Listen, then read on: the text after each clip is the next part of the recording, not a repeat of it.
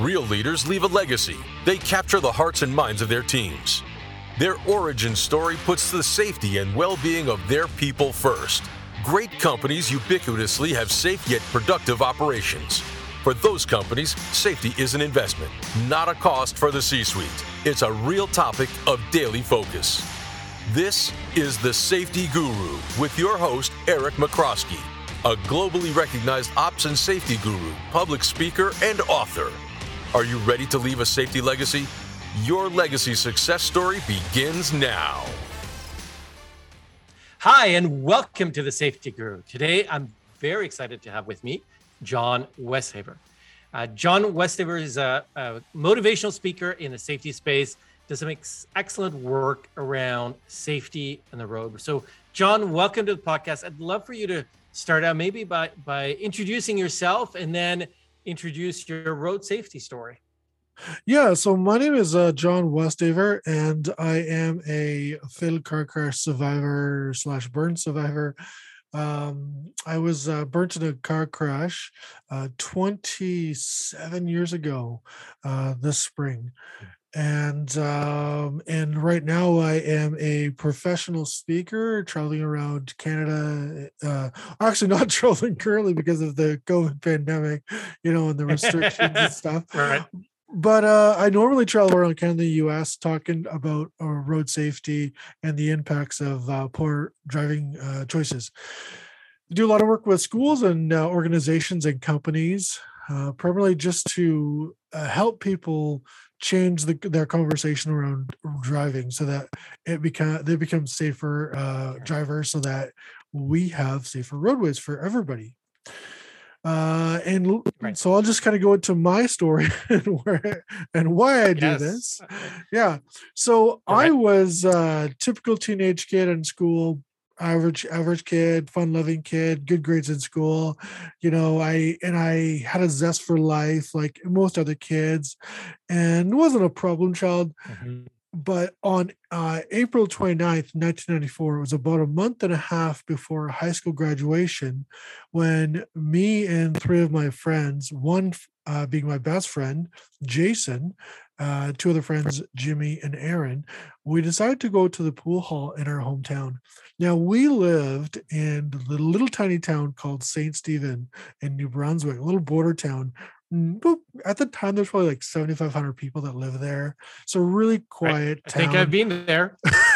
Very, yeah it's quiet. a really yeah it's a really quiet town not you know not really at the time it's probably still there's not really a lot of stuff for youth to do you know other than you know playing hockey or baseball. If you didn't do your your your sporting events like that there there really, really wasn't a lot to do for for youth. And i was uh, one of those teenagers that loved to party Love to drive fast. Uh, never drank and drove. Never got in with somebody that was drinking. But I, you know, I love to party. I love to drink. Uh, you know, and uh, and I loved the thrill of speed, like most other kids that I hung out with. And it was a month and a half uh, before high school graduation, full of life teenagers. We decided to go to on a road trip to a town uh, about 45 minutes away, a town called McAdam. Um, we heard there was a pool hall there and being typical teenage guys, we loved pool halls because normally we could play pool there. There was good music there, and there was always girls there. so we're like, hey, let's go check this place out. Four teenage guys, we're full of life. Let's go check it out. Now, the thing was, no matter what we did, we always have to have a sober driver. Okay, so that mm. night jimmy decided to drive. He's like i'll drive. It'll be it'll, it'll, be my thing. I have to work tomorrow get up early so i'll drive. I'll stay sober. It'll be good. So it was great because he had a 1980 chevy impala. Now if you've ever been in a 1980 chevy impala that's a boat. That's a big car. So we are like this is good because lots of room. And uh so the next thing was we uh we had to find some alcohol. Now being four teenage boys on a mission you know, it wasn't normally too hard for us to find alcohol. Usually we'd raid our parents' liquor cabinet or find someone older to buy it for us. So this particular Friday night, we decided to find someone older to buy it for us. So the booze in hand and a sober driver, we set off on a road trip. We we crack our beer once we hit the highway. We get to the pool hall. We're having a good time. We're flirting out with the girls, playing pool. We're having a great time until Jimmy, our sober driver, great guy, awesome guy, decided to leave. Now, being four teenage guys, we're full of life. It's Friday night. We're at a pool hall. There's girls around. There's music. There's pool. There's lots of fun. We're like, no, let's stick around a little bit longer. Now, if you've ever been the designated driver in a vehicle and you've had some drunkards with you, I say drunkards, whenever you've had some drunkards with you, you can, you know how hard it can be to get some of these guys to come with you. So Jimmy's like, hey, I'm leaving. And we're like, we are trying to stick around a little bit longer because we knew from McAdam to St. Stephen, it was about a 45, 50 minute drive. God knows long how long of a walk it would have been. so we're like, you know, stick around little mm-hmm. longer. He's like, no. So we had a choice. Teenage boys. We could have stuck around and played some pool some more, had some more fun, drank some more beer, flirted with the girls some more, and walked home. or tried to figure some ride home, or we could go with Jimmy, who was our DD. Reluctantly, right we decided to go with Jimmy because he was our DD. He was the guy that was supposed to get us home safe. Mm-hmm.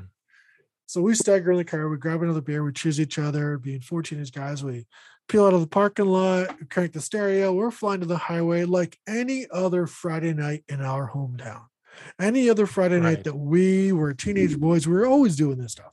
Driving mm-hmm. fast, mm-hmm. or always partying, uh, never drinking or driving, but just driving too fast. Mm-hmm. And about halfway back, we decided to get uh, pull over to a parking lot about halfway back, and uh, we jump out, take a leak, we grab another beer, we cheers each other, and we peel out of the parking lot. And it was about um, probably about eleven o'clock at night. And mm. when we left that parking lot, the stereo's cranked, Jimmy's flying down the highway. We're intoxicated because we've been drinking for a while, and we're thinking nothing can possibly go wrong because we get a DD. Right. We got everything under control. And we're thinking we're, everything's perfect, not a care in the world. Mm. That was the last thing that I remember. Wow. The last thing that I remember that carefree teenage life. The next moment, I recall opening my eyes. I'm looking up at a ceiling I don't recognize. I look mm. around the room and I see that I'm in a hospital room and I, I have no idea wow. why I'm in there in this hospital room. I don't know which hospital I'm in. I don't know right. why there's a, I had all kinds of questions in my head. And where are my friends at? What's going on? Mm. And I remember someone telling me not to talk because everything was gonna be okay. And I was scared because I wasn't a sick kid. I never really experienced hospitals a lot. Mm-hmm. And so I look around the room and I see that there's a ventilator on one side, and on the wow. other side, there's a machine uh, measuring my heart rate, my blood pressure, beep, beep, beep. And I'm connected to a multitude of life saving devices. And I look down and I am completely, completely covered in bandages from my oh, head oh, wow. to my feet. I'm wrapped like a mummy and I'm scared because I have no idea what's going on. Now, at this moment, I was mm. heavily medicated, so I didn't feel a lot of pain, but sure. I was scared. And I, at first, they wouldn't tell me what happened. They wanted me to focus on the healing. Um, and then they, as as I started to heal, and as I, you know, got strength and mm. energy, you know, and found that strength to keep moving forward, you know, they would they would reveal things to me that you know that I that they felt I needed to hear so mm. I later learned that the the police determined that we are doing about 140 kilometers on a road that's posted for 90. Oh wow! On a you know a secondary highway, um, number three highway from St. Stephen to Fredericton, secondary highway. People traveling the highway all the time. Sharp corner Anderson Andersonville there, and we're just traveling way too fast. And the our sober driver Jimmy. Mm you know, being 18, actually uh, 17 years old at the time, mm-hmm. he was young, inexperienced driver. Sure. But he he thought he was a great driver, as we mm-hmm. all did. We all thought we were great drivers, and we all loved his speed. And the inability at such a young age of his mm-hmm. driving the speed at which we're traveling, the commotion inside the car. Four teenage guys, three of us are intoxicated, the stereo's cranked. You can just about imagine how much commotion is inside that car, how much distraction it is for the driver. And the road took a corner, took a sharp corner. and Jimmy lost control of the car, skidded out of uh-huh. control, hit the ditch, rolled several times. Our driver was ejected and killed. The car hit a telephone pole, uh, exploded. Myself, I, I sustained burns to 75% of my body and a broken Goodness. arm. And my best friend Jason and Aaron were trapped in the back seat, and that's where they perished. Goodness. That car had exploded this massive ball of fire. Sorry, I just hit the microphone here. that that that car had uh, exploded into a massive ball of fire, and the thing was, mm. this was four teenage guys in a small town, and there really wasn't a lot of resources. You know, our small our small police force, our, our ambulance, sure. the paramedics, the, the the police. You know, the police were called, the, the ambulance were called, the fire were called. That crash, it didn't just impact us. Mm. It impacted our families, our friends, our school. Those witnesses and bystanders, the ones that were on scene right away, the cars that came up afterwards, they tried to help out. You know, the police, the the firefighters, the paramedics, everybody that attended that scene that night was impacted by of our course. actions. Every choice that we made that night to get to to get into the car, to mm-hmm. to drive, the choice to drive fast, the choice to not tell our driver to slow down, the choice to to be drinking that night. Every choice that we made mm. impacted all of those people. I was rushed to the hospital uh in our to our local hospital in St. Stephen, New sure. Brunswick. And being a small town, they really would, didn't have a lot of resources. Mm-hmm. So they prepared me to be transported to a burn unit about an hour away and when I when I was uh, at the local hospital in St. Stephen, when they were preparing me, they called my parents. And here my parents are home asleep. And mm. the phone rings. My father wakes up, answers the phone, really not knowing who it's going to be. Maybe it's one of the kids calling to get a ride home or something, or calling to say they're going to be staying somewhere or whatever it is when he answers the phone, police officer introduces himself uh, and proceeds to explain to my father that I was involved in a major car crash and they needed to go to the hospital right away. And he wouldn't say anything else. He said, just get dressed and go to the hospital.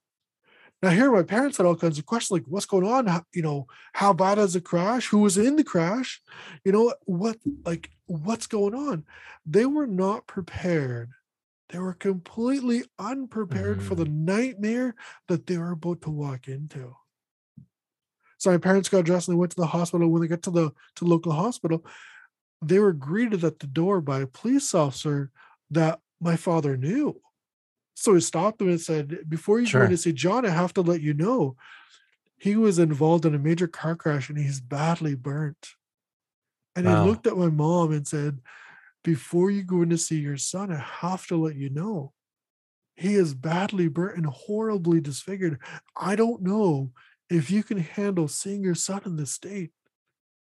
And wow. my father bravely went into my room, you know, and he walks the hall, down the hallway to the room that I'm in, and he gets to the room, gets to the mm-hmm. door, and he he looks in and he sees this person laying in the hospital bed nurses and doctors are working on this person. The person's completely naked, but this their skin is charred black from the fire and the smoke, and their body is swollen and blistered.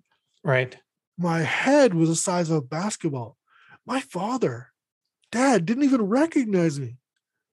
And when he realized that it was his son John and didn't recognize me, instantly his, you know, he's thinking, well, is he gonna survive?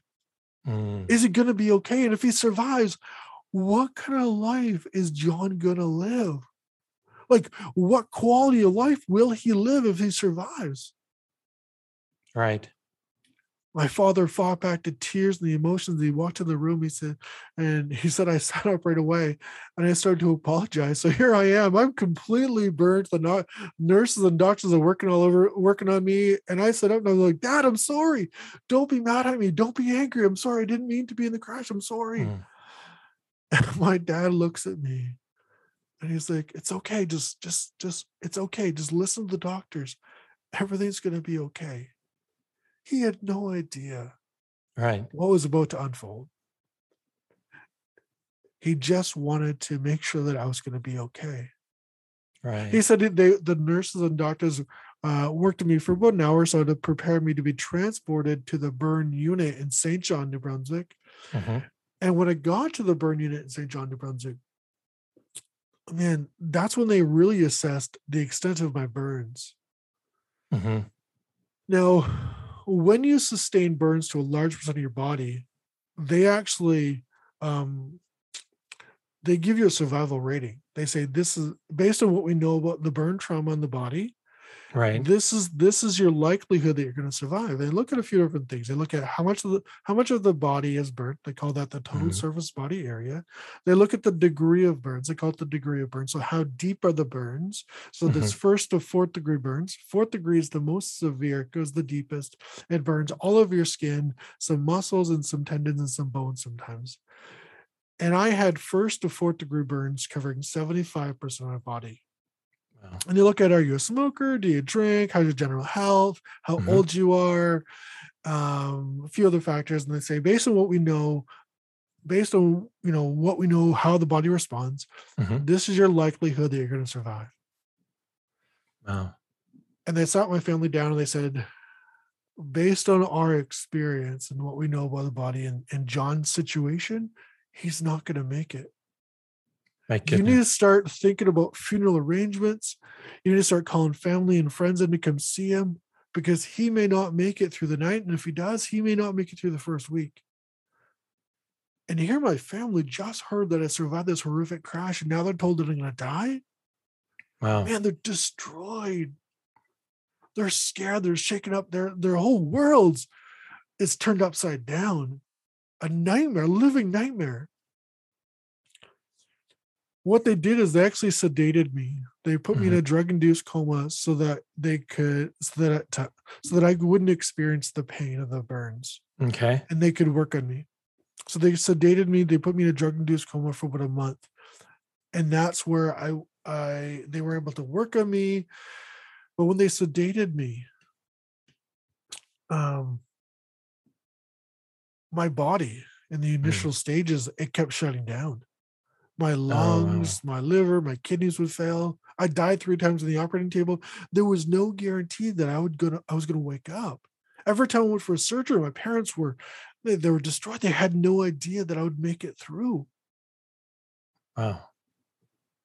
And what I want your listeners to get is every choice that I made that night to get into the car, to to mm. not tell our driver to slow down, to, to decide to drink, to not wear my seatbelt that night, every choice that I made that night put my family, my friends, my community, my school, put them through hell. Like I did that as a, at the human level. When I take responsibility for that, like my choices did that. Sure, right. it was Jimmy driving, you know, but it was my choices that contributed to the situation as well, that put my family through hell. And the aftermath of everything that I had to deal with, you know, dealing with the, the burn scars, the, the surgeries, the dressing changes, um, dealing with the stares, people staring at me because I'm a burn survivor. You can tell that I look different. My, I have facial burns or scars. I have scars on my hands, my body, my covering my body. Um, dealing with the loss of my friends, dealing with my best friend that died, the people that you think are going to be there forever. And at mm-hmm. an early age, you never think you're going to lose people. You know, and I and I did lose friend, you know, family members to death, you know, because mm-hmm. of whatever reason, but you never think you're going to lose your friends. And how mm-hmm. this impacted our school. We're a month and a half before high school graduation, and it destroyed the student body like it impacted our student body for the rest of the year. The graduation was never the same. It wasn't right. like any other year. Yeah. And to this day, we still don't do an annual reunion. Really? Yeah, it's like nobody wants to talk about the graduation. Mm. Nobody wants to get together and you know they're and if they do it's you know it's it's very low key it's not this big celebration like some people do like um yeah so just and you know it really did impact me quite a bit you know to, you know the the relationship you know dating getting into dating and get, getting married and you know working my career being able to use my hands finding a career that i could actually do um it really impacts you know um the survivors you know we often see when a fatal crash happens that mm. you know it's the it's the it's the people that died but it's also the ones that survive they're they're the ones that really are impacted mm-hmm. you know they're the the ones that survive and the, the psychological damage that happens the the dealing with the the the suffering that accompanies that and i think your, your story is incredibly um, powerful and and and and really gets you in terms of especially the way you tell the story in terms of how how it happens. But what does it mean for someone to truly say safe on the road? Because I think what you're sharing is is common. A lot of people don't think about the hazards when they jump in a car. They don't think about what could happen. Um, what does it really mean to be safe on the road? You, you say about your choices, your responsibilities. What are the things I can do to really own how I show up on the road. This episode of the Safety Guru podcast is brought to you by Propulo Consulting, the leading safety and safety culture advisory firm. Whether you are looking to assess your safety culture, de- develop strategies to level up your safety performance, introduce human performance capabilities, re energize your BBS program, enhance supervisory safety capabilities, or introduce unique safety leadership training and talent solutions, Propulo has you covered. Visit us at propulo.com. Yeah, so you know that's a great question because I was thinking about that this morning when I was preparing for this, and uh, you know, truly, you know, being a, a, a, truly a safe driver is you know following the rules of the road. It's really that mm-hmm. simple. Mm-hmm. You know, putting other, uh, not putting others at risk, um, and that includes like people in your own vehicle. You know, right. really be looking at like what what behavior um, driving behaviors are you um, not following? Like, mm-hmm. you know, are you wearing your seatbelt? You know, are you, you know, uh, making sure your head's clear? Um, are you making sure that you're driving the speed limit? Um, and, you know, not using your phone, things like that there. And um, I want to share something with you, sure, uh, with your audience. One of the biggest things is making sure your head's clear and that's mm-hmm. not just alcohol it's also drugs um it, uh, distractions like smartphones and mm-hmm. also your emotions because yep. we also talk about you know the smartphones and putting the smartphones away but it's also your emotions too you know have you ever thought about how your emotions actually impact your driving 100% yeah. we in today's society we are we are so busy and mm-hmm. so behind the gun sometimes that we're not even thinking about the road right you know sometimes uh, you're you're late you're rushing through traffic uh, with your only focus on on not being late maybe you're angry because this is the third time this week that and you can't afford to be fired so you have all these thoughts and stresses because you're legitimately afraid of losing your job right. and you may be angry with yourself because you um, you're always doing this. You're always late, mm. and maybe you're angry with your your your partner because they just caused this big fight uh, about something, and it went way too long, and now you're late. Right. Your focus is not on driving. As you're rushing through traffic or rushing around the corner, you rush around the corner, you hit the gas as you you're trying to speed up the high road, uh, the, the road, and someone steps out in the street because you weren't there a moment ago and you mm. hit the brakes hard, but it's mm-hmm. not enough as your car slams into that person. They bounce off your hood and slam into the pavement. Now, I'm not going to finish the scenario, mm. as I want you to understand that the impacts on the world around you when you're not paying attention to your driving and fo- following the rules of the road and focusing on the road. Unfortunately, this happens way too often. Yep. Please slow down you could save someone's life. I think it's incredibly important uh, point. I know, I know when when it comes to me, when it comes to getting into the car, the first thing I reflect on is really the state I'm in, and really what's what really matters uh, in terms of what are the what are the the experiences I want to have, the people that I I love to to really center in terms of the focus. Because like you said, it's easy. We, we're late for a meeting, uh, or somebody cuts you off in front, and really checking even the state and how I respond. Um, even if you're very focused, it's very easy to to get sidetracked, to to, to take a, a a path that maybe you can't return from.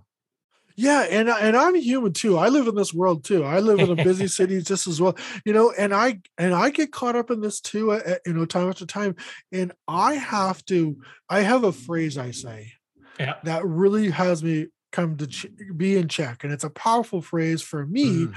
because it means a lot to me. It may not mean it may be nothing to you, but find something for yourself. And my phrase that I say when I am in that moment, I say, "Be the brand."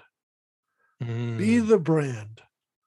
And the brand is road safety. Because I work with, uh, I do a lot sure. of work with yeah. the Insurance Corporation of Base, uh, British Columbia. So uh-huh. I say, be the brand. And what that means is, hey, if I'm going to talk about road safety, I got to be road safety. Yep. And so that simple be the brand phrase that I say it has me slow down, like get like connected to what I'm doing. Yep. You know, I can't really talk about road safety if I'm being a you know hypocrite, you know, out in the street. and then somebody takes a picture of you. Yeah, yeah. right. Weren't you just talking to my kids last week about road safety, or weren't you in the office the other day talking about road safety? Yep. and and I think a theme that's so you talk about being the brand. I think the other element is a lot of our listeners are leaders uh, for for that want to drive improvements in safety uh, are safety leaders and and the the other element is how do you impart this into others? How do you make sure that your team stays safe? Um, how do you reinforce the right themes? How are you aware of maybe some of the blind spots you might have that may inadvertently be putting pressure on somebody to just get there on time yeah. So as a leader, you can check in with your drivers, see where they are, you know, how they're managing their workload so they can drive safely, you know, setting up protocols so that when your employees are driving, they are focused on the road and getting to their destination safely, you know, create some safe driving uh, culture in your company to ensure, you know, everyone goes home safe. Also create re- uh, realistic uh, time frame for getting work done. It's, mm-hmm. it's okay to push the envelope, you know, for efficiency efficiency to get things done and to grow and, and, and to increase your efficiency with your job, but do it in a safe manner. Right. Also, agree with employees that um, they don't use their phone when they're driving. Doing all the calling and texting and emailing before mm. they drive or after they drive. You know, when you're when you're on a call and you're, and you're driving, you're mm-hmm. not 100% on that call. You're not focused right. on that call and you're not focused on driving either. You're kind of like split between the two of them. Yep. So your work suffers because your lack of focus. That and you're running the risk of being involved in a vehicle crash as you're not focusing on the road. Mm-hmm. So your customers, your your your coworkers, you know, the work that you're doing really, you know, you know, it deserves that 100% focus on the call. So if mm-hmm. you got work to do, you know, get it done before and create that, you know, that that environment with your company that, you know what, hey, take take 10 or you know 15 20 minutes before you drive to do what you need to do so that you can focus in driving and the the side benefit of that you know when you're focused on the road and driving and you got a bit of a drive and you know that oh i can be doing this it gives your brain a break Right. It gives your brain a break. And what happens there is a lot of times if you have to pro- have to do problem solving or running a scenario through your head, you can often do that in, in the back of your head while you're driving all the times and it becomes easier. So just that that that unplugging for a moment. Sometimes you know, like when you're when you're looking at you're trying to find a solution for something, you're thinking so hard at it, and you just can't find that solution, and then you take a break, you, mm-hmm. and and then it pops in your head. Oh, I should have done that, or I should do this, or t- t- so driving and not and just focusing the road allows your brain to take a break and really have that background process on your sure. work, and it kind of helps reduce your stress as well. Mm. I think I think very important points, and I think it's it's something that um, a lot of organizations, industries really need to think through in terms of how do I drive that culture, that environment where people make the sick choice. um, as a leader, am I role modeling this? Uh, if yeah. I'm expecting people not to to take calls while on the highway, am I doing the same myself, uh, or uh, am I setting the wrong message in terms of how I show up as a leader? Yeah, and, and you can all they can also hire someone like myself, you know, or mm-hmm. or yep. you know, to come in and talk about road safety and, and the impacts of a fatal vehicle crash, because oftentimes we're not connected to the impacts, and we drop our guard and we yeah. don't follow the rules of the road. We're and we're just not connected, and that's just because it's not our everyday life. We don't mm-hmm. live the impacts every every day, and it and it's just natural to forget sometimes. And so, if you have somebody come in periodically to talk about the impacts of road safety, and as soon as I stand in front of a group, there's a real, like people see the real impact. And then I start talking, and that's just like, it just solidifies like, wow, this guy's been through something horrific. And so it really right. allows people to engage. And when I when I present, I let I like to create not a presentation but a conversation so when i when i mm-hmm. when i deliver these talks i like to really communicate with the people that i'm talking to and really engage with them and inspire thought and inspire okay so what right. would this be like if this happened to you how would your kids be mm-hmm. impacted if you were injured um, at the job or how would your family be impacted if you lost your your livelihood because of um, a vehicle incident and so I want people just to think about the impacts of their choices to to really focus on being safer drivers. Now, mm-hmm. in a perfect world, if everybody followed the rules, it would be super easy. It'd be super easy to follow. And if we pointed out, hey, that's the bad apple, he needs to be punished, you know, right. it'd be super easy to follow the rules but we don't live in that perfect world so we right. have to be the we have to be the brand we have to be put ourselves at issue mm-hmm. and you know take that stand you know be that stand be the willingness to stand for something different stand for something stand for the rules to be followed so that mm-hmm. everybody goes home safe I think it's important, and what you do in terms of speaking to to groups, to, to organizations, very important because a lot of people don't think that this is necessarily dangerous, right? They we all drive almost every day, maybe a little bit less during during the pandemic, but most of us spent time, lots of time, in the car driving, and so we figure we've we've done this for decades.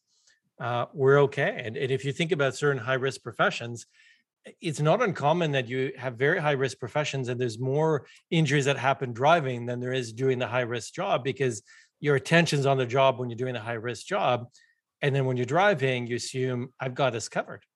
Yeah yeah. And and exactly I, I, I totally agree. I did a i talked to a coalition in uh, mm-hmm. texas uh, last fall you know just about the transport driving and things like that there and and just about like how as drivers we get so wrapped up in getting getting to point a or point b that right. we kind of forget about the safety aspect mm-hmm. you know and and you know we just we we need to really focus on like you know even though our job is you know when we get there you know mm-hmm. we still behind the wheel that's our job too being safe right.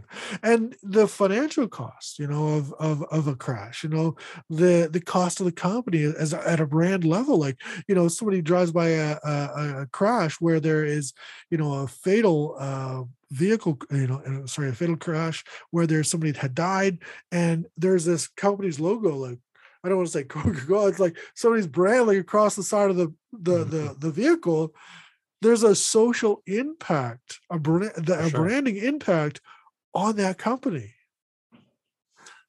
And I think it's a, it's an important point. Uh, and I think the other element is really how do you start shifting some of the industries that that spend a lot of time on the roads, a lot of windshield mm. time, to to take take it seriously when it comes to road safety, because it, it then needs to transpose into behaviors, into how leaders show up, in terms of expectations, in terms of what features you put in your cars, your trucks, whatever vehicle you're driving on the roads to make sure that you're as safe as you can be. Yeah, and we really need to look at the real cost in society when a fatal vehicle mm-hmm. crash happens. Like I, I touched on a couple times. You know, there's the financial cost, there's the physical cost. When I say physical, I mean like you know the if somebody is injured or hurt in in a crash, the physical cost, their ability. Like me, I lost my um, use of my the end of my fingers, or limited use of my my arms. You know, uh, there's a physical cost when mm-hmm. a crash happens you know sure. um, and then there's also you know the financial cost you mm-hmm. know to the to the to the company um and just the, and also there's the emotional cost like how does this impact the people involved and the people that witness you know and say right. for example uh we're getting back into going back to the office soon so most mm-hmm. people are have gone back to the office, and some people are, are getting going getting back into going back to the office. Right. And there may be some anxiety about going back to the office, and that plays a part in how you drive. 100%. So on that trip to uh, trip to work, you're like, you know, I got, you know, what's this gonna be like? About am I gonna be safe? And you know, I'm gonna be okay. You know, this this whole pandemic is really shaking everybody, and mm-hmm. so it just adds a different element. So we can work with our drivers to look at what are some of the impacts, what are some of the possible challenges that they're going to face when they drive, and if we can um, combat those and put into place you know strategic you know uh, strategies to help mm-hmm. with these situations then we can make our drivers safer and we can make sure that our drivers go home. Yeah, I, I think you also bring a very important point forward, really, in terms of as people start coming back to the workplace, there's also an element of of people haven't had the practice uh, people that were traditionally oh. maybe spending three or four hours commuting in big big cities back and forth between home and work have worked from home and um, maybe went to the grocery store here and there but that's yeah. a significant decrease in terms of windshield time and in terms of practice on the road I take my daughter to uh to preschool and I I'm kind of la- kind of lazy sometimes and I drive two blocks. you know, that's a different commute than it is to the totally office. yeah, very very different, right? And so your your exposure and and a lot of cities have had a lot less traffic. So a lot of the elements of people cutting you off, the stress, I'm going to be late, those bottlenecks have even if you were commuting, look we're going to look different uh, in, in short order. So, so John, really appreciate you sharing your story. I think it's a it's an incredibly moving story, very impactful. Hopefully, it helps people resonate on the importance of driver safety, um, both personally in terms of the choices they make, how they show up, but also as leaders in terms of how are they driving the right culture, the right environment, where people are making the right say choices that that there isn't enough, there isn't too much production pressure where people feel rushed to arrive a certain place. Um, you obviously share your story, help motivate people to really reflect on how they stay safe. How can someone get in touch with you? Yeah, they get in touch with me. They can visit my website, johnwesthaver.com. So that's J O H N W E S T H A V E R.com. Uh, they can also email me, john at johnwesthaver.com. They can find me on LinkedIn, uh, uh, Twitter, Facebook, um, uh, Instagram, uh, all that stuff, and uh, also YouTube. But most, you know, the best way to do is to visit my website or to email me. Yep. Uh, and that's the best way to, to reach out to me. Uh, we are booking or booking, uh, you know, in-person presentations, but also a lot of uh, virtual presentations. Mm-hmm. Because of this pandemic, I've actually been able to create a studio in my house where I can deliver remotely. So I can mm-hmm. come into your company and can uh, deliver a talk to your company at various different locations virtually from my own place. So there's no travel cost, which is great because it reduces the cost of having someone like myself come into the workplace and deliver a talk. And I, and I, I tell you, I'm really engaging. And we can also create custom packages for uh, companies to bring safety messages on a weekly level to their drivers. So we can create all kinds of different things uh, that really drive home that road safety message and being enrolling about it. My whole philosophy around all the stuff that I do is try not to preach to people because when we preach to people, the message gets lost because sure. I'm telling you now what to do versus if I can share with you and enroll you in something possible when you become a safer driver, that's going to drive change more and faster than if I preach to you and tell you that you're bad and wrong for you what sure. you're doing. so, John, thank you so much for joining me today and for sharing a story and, and really giving some thoughts around how can I choose to be a safer driver and how can I influence my teams to be safer on the roads. Thank you. Like what we do? Share this on your socials and tell everyone. Thank you for listening to the Safety Guru on C Suite Radio. Leave a legacy, distinguish yourself from the pack, grow your success, capture the hearts and minds of your teams, fuel your future. Come back in two weeks for the next episode or listen to our sister show with the Ops Guru, Eric Michrowski.